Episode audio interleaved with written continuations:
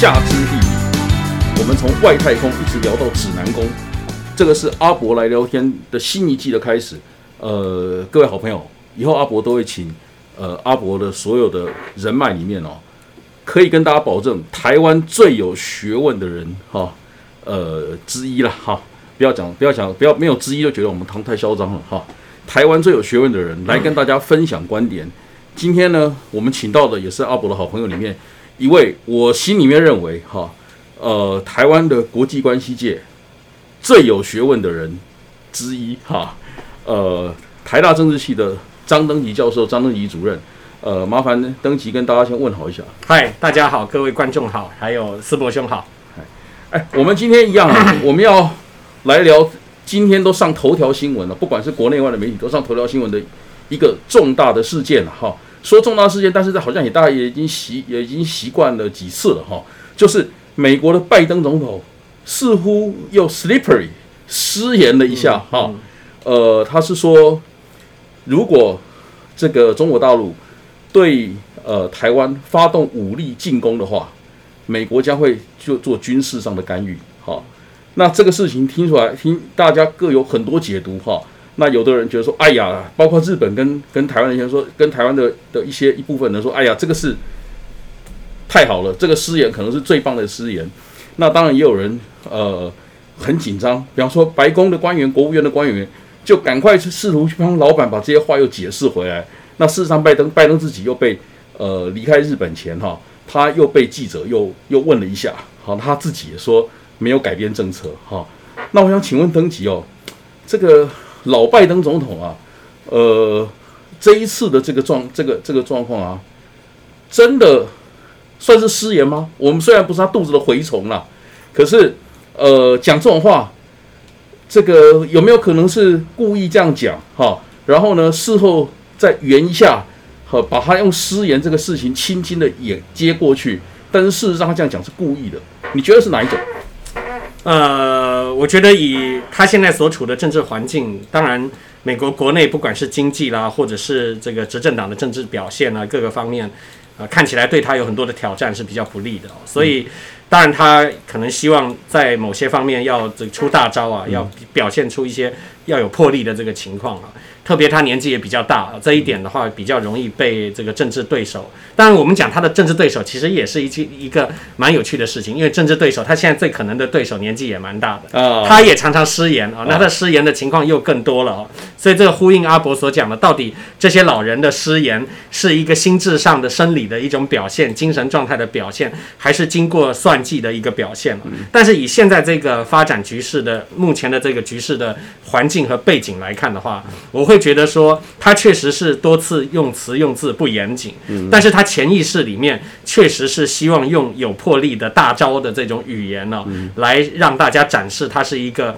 呃有有所作为的一个总统和领袖。所以从这一点来看的话，我觉得这确实反映了他的一种呃政治上的一种偏好。我不敢说这是叫做最后决定，因为那个词其实还要再精精密的推敲了，因为。他用了一个叫做军事性回应哈，这是他自己讲的，叫做 military response 啊，就是说他会有军事回应，但是军事回应的这个范围相当的广大。那至于说他说是可是不是他亲自讲说要这个使用武力来防卫，其实这个我记得他前后的脉络是记者问他要用武力来防卫吗？他说我们 committed committed to do this，就是说我们有这样的一个承诺要做这个。对，但是呢，这就不是出自他的原话，他只是说我们有。我们有这个义务要去这样做，或我有一个承诺这样做。但是他所谓的承诺，可能就是指六项保六项保证呢，或者是台湾关系法。对。但是这些里面的话，他就是说，美国是有这样的一个义务，协助台湾来自我防卫。对。但是协助台湾自我防卫跟使用武力防卫台湾之间的这个差距，其实就很微妙、耐人寻味，而且有非常宽大的空间。就好像我前面讲的说，所谓的会有军事性的回应。我们现在看乌克兰，其实美国也算有军事性的回应，而且还动员了盟国进行军事性的回应，而且还有高级官员跑到基辅去访问，来去给乌克兰这个呃，就是说给他这个打气。然后呢，美国最近又通过了呃，不知道是几百亿的一个新的预算了，在他的国债压力非常重的情况之下，通过了一个预算。当然有很多人讲说，这预算里面有一些水分了哈，就是通过了这个预算，要加强给这个乌克兰军备。对，而且美国还说要到世界各地去找俄式装备，比如说要到对到这个希腊啦，或者到哪些国家，到罗马尼亚啊，到这个捷克啊、斯洛伐克，找前苏联国家收集那些俄式装备给乌克兰的军队使用，因为乌军过去也是苏联的一部分，他们对俄式装备。哎，那你说这算不算是军事性回应呢？其实，俄国的政要，包括普京跟梅德韦杰夫，都说实际上俄国等于已经在跟北约作战。那这样来看。这算是军事性回应，我觉得这可以打勾啊，这这这确实是没有错。假如有一天我们这边发现发生类似的情况，美国用现在这个帮助乌克兰的这样的一个规模跟行动，即便他没有这个军队登陆到陆地上，我相信我相信还是符合拜登广义的范围嘛，这叫做军事性的回应。但是那个拜登在讲了说，呃，他呃会有这个军事性的回应啊，之后他其实有后面他自己有解释了一段哦。他的意思让人家会解读起来是说，呃呃，我们现在对对在这个乌克兰已经做了这样的事情哈，那所以如果是在台湾发生哈，那呃他的意思是说，我们如果不做这个呃至少同等式的的回应啊，那会让整个区域哦都会呃陷入一团混乱。然后呢，呃，我们也会送出错误的讯号，所以很多人解读起来就是说，呃，美国它如果在台海发生问题的时候，它至少哈做的会比现在啊，呃，对乌克兰的情况更多一些。好，这个事情呢，哈，是不是可以这样的解读了？那我当然，我在请登吉跟我们这个破盘以前呢，哈，我再跟大家引述一句话哈，我们谈的事情事实上是一个非常。呃，台湾大家都知道是一个非常严肃的事情，哈。但是我觉得把这个严肃性说的最好的啦，哈。呃，我最近在看一本书啊，这个 这个 呃出处哈，可能会大家觉得很有趣哈。我最近在看我们之前的前副总统李李李秀莲女士的一本书啊，好，她这里面呢有提到说，新加坡之前的这个这个国父啊，或者他们的前总理哦，李光耀先生哦，在接受远东经济评论的时候啊。曾经说过一段话哈，他说：“我觉得这段话对于这个美国到底在台海危机的时候了，会会不会有军事干预啊？这个大灾问啊，我觉得他讲的非常的好哈。他说，李光耀说哈，我在这边底下引用，他说，如果美国能够无限期的让台湾哈致力于中国的这个势力之外哈，台湾人自然应该要对此感谢。”好，不过如果不能没有这个能力这么做，却让台湾人相信美国可以，那就很残忍了。好，所以这个是为什么对于台湾呃每个人来讲哈，都是一个切跟生存切切身关系的大灾问，就是这样，就是他基本上拜登的这句话，可能顿时让我们的信心满点呐，哈，但是。如果不是这样的话，就像李光耀讲的，那却让大家相信说他会这么做，可是他事实上到最后没有办法实现，哈，那这个就很残忍了，好，所以说实在这不是一件开玩笑的事情。但所以我刚刚回到那个问题，就说拜登他后面自己解释这个，他他说他会军台海危机的时候他会有军事干预，他之后又讲说他觉他美国会做的比乌克比乌克兰的的情况还多，好，这一点你觉得？怎么解读？我想从呃台湾的角度，绝对不能够比乌克兰少吧？对，就是说，假如说有一个什么样的一个军事性的危机和情况，可能台湾的这个朝野和许多的许多的民众都会希望是比乌克兰多嘛。嗯但是如果只是这就要看多到哪里了。如果只是多一点，但是没有达到吕副总统的期待的标准，那恐怕还是很不够哦，因为。这个，如果你看台湾，台湾跟乌克兰来相比，但有很多人讲说，台湾不应该跟香港或者是阿富汗和乌克兰做比喻啦，因为地缘位置啦、经济实力啦、科学技术产业链各方面很多条件有所不同。但是这些条件有些我们看起来是比较好，但是有些地方我们又不见得比人家好。比如说像我们的这个这个，如果说产生军事危机的时候，我们的作战纵深就是比较短。然后呢，这个就远近距离来讲，乌克兰距离北约很近，但是呢。我们周边的盟国呢，基本上跟我们也一样是像大陆一样，它是隔海的，反而大陆的这个海峡的距离是比较近的，所以这些。综合相比来讲的话，我觉得我们并没有比乌克兰有更多的这些优势。所以美国如果说要做的比乌克兰多，我觉得这恐怕是我们还得要想具体评估说到底多到哪里啊，多到怎么样才算是达到吕副总统的标准。但如果说只是多一点点，那恐怕还是不足以达到这个标准。那确实最后的结局还是大家都很不乐见。不过一些呃，刚刚登记讲这个一些很呃经常性的，我们讲说军事的观察家啦。好，或有或者是有在注视重重重视台美之间军事合作的一些观察者啦，最近都特别注意到两个事情呢。嗯，一个是美国人哦，开始非常的认真的开始盯我们的后备系统。嗯，好，因为我我我不知道都有多少好朋友注意到这个新闻，大家都说啊，美国人来访问了，然后呃，大家都基本上还挺开心的。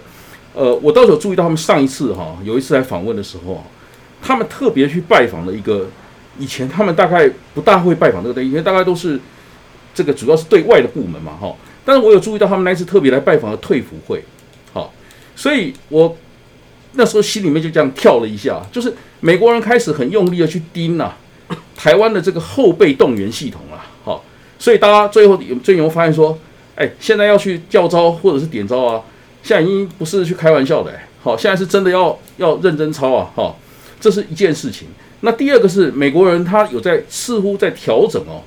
对台湾的军售项目，好，他们最近好像很主动的拒绝了台湾本来要买的这个呃武器项目，因为他们说这些东西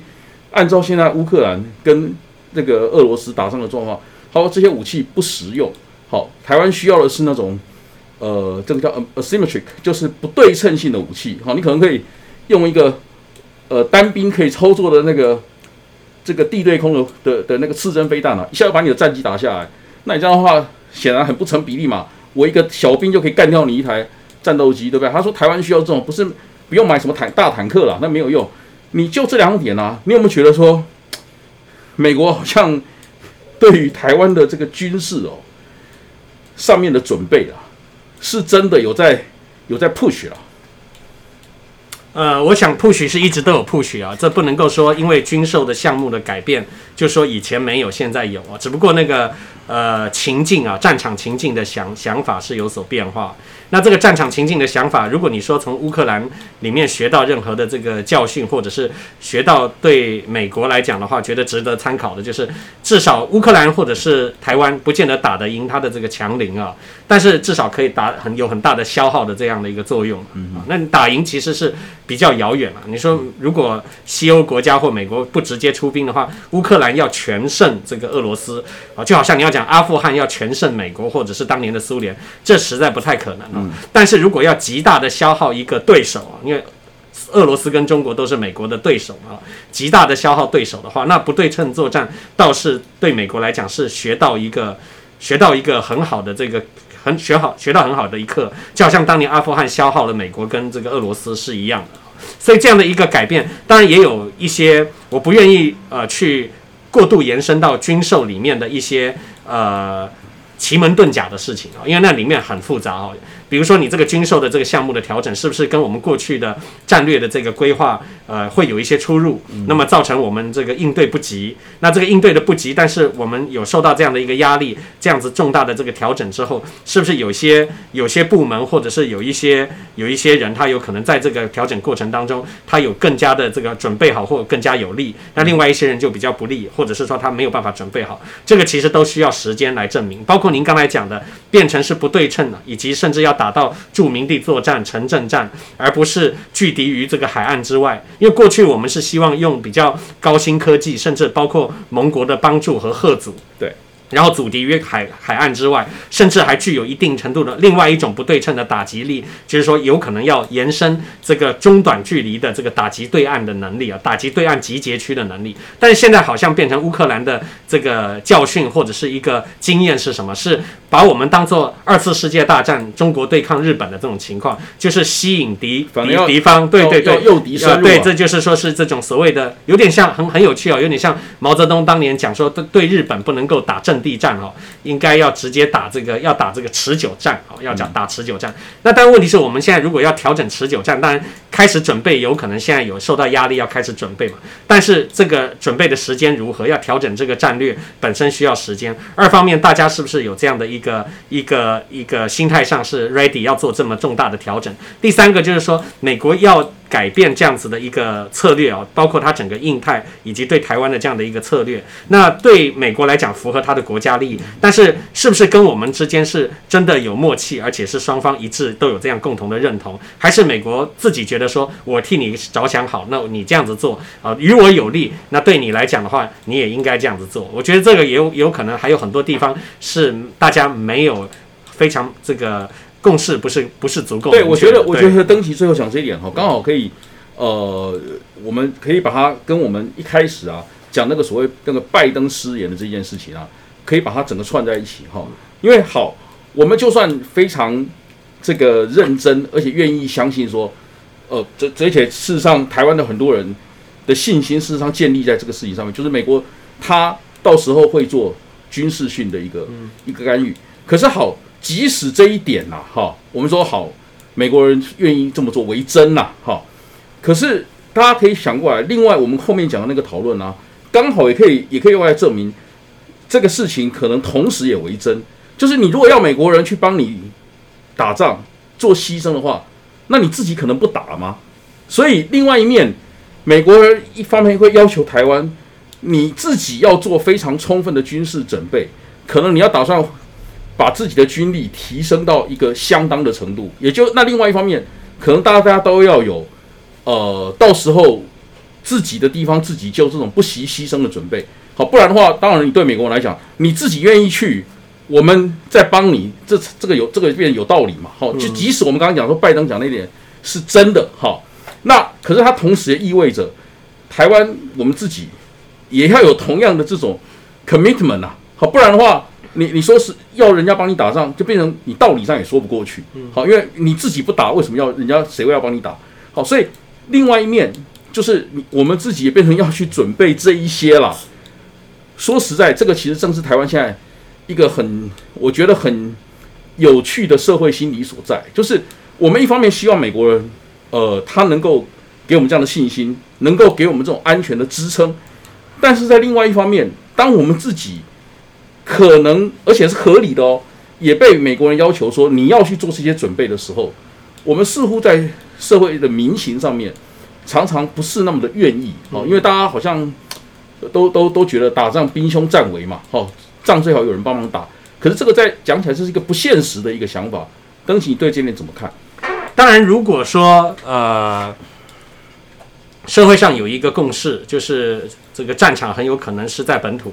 第二个呢，大家也都觉得说这个呃有一个讨论共识，这个代价是大家可以接受的啊。那么追用这个代价来追求某个目标，但这个目标其实还是需要社会各界去进一步的加以讨论嘛。到底有哪一些目标？比如说是维持现在自由民主繁荣的这样一个目标，还是有说其他的一些政治上的目标？然后这个代价就目的与手段之间的合理关系嘛。那你要追求这些这个代价的这些目标的时候，你这要付出的代价，这个是一个问题。第二个问题就是说，你刚才讲到的就是其他国家的这个帮助。那其他国家的帮助，如果就是高于乌克兰，这没有错。当然，我们听起来高于乌克兰，一定要高于乌克兰。但高于乌克兰到哪一个水准？如果不是这个其他国家的加入是直接跟啊来犯的共军交战。而是止步于交战，他比如说他也是一样是交付武器、训练人员、提供这个情报，比如说马斯克的那个星链啊，他提供这个战场上的一些情报，或者是用什么其他的方式，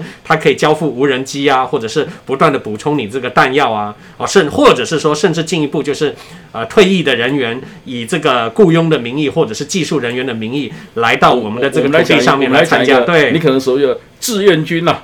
对啊，这个其实都这种现象历史上蛮多的嘛。他不正式参战，但如果是这些这些比较间接的这个援助，你不能说他没有，他有可能还是比乌克兰还要再上一个台阶的支持。但是这样是不是就能够帮助我们取得我们刚才讨论的那些目标呢？如果呢，他距离那些目标还是不足够的，那我们是那那要那要怎么办？那这个情况要怎么？因为这这种事情是没有回头路，他无法试验。虽然现在有很多兵推哦，这兵推通常都有两个结果。现在美国或者是台湾的，我们先不管，就是美国的兵推，很多兵推有两个就，第一个结果就是，即便他加入，如果投入不够，可能还不见得打得赢啊。第二个是最近有很多报道，就是我觉得这个第二个宣传的情况为多，但是也不得不考虑了，就是如果说加入到投入到很深啊，就是说美国或第三国投入到很深，有可能引发这个核子战争。那核子战争到底是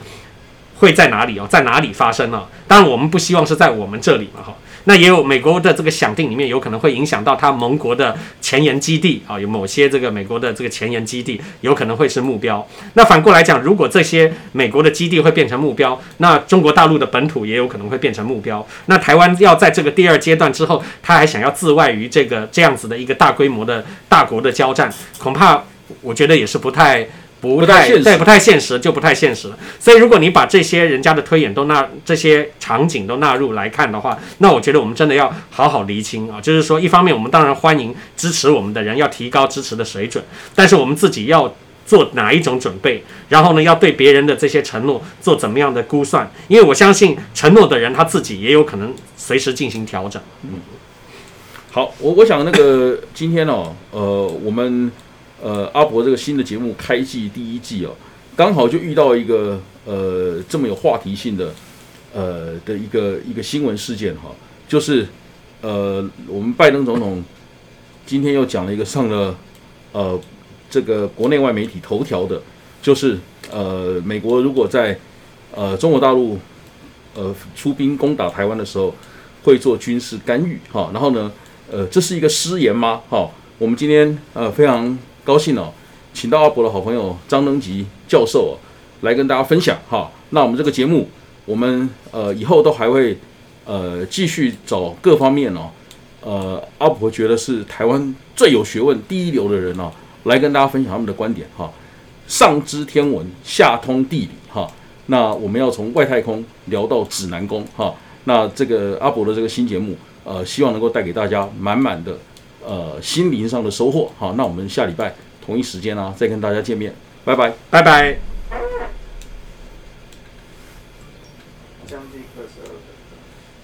对，差不多。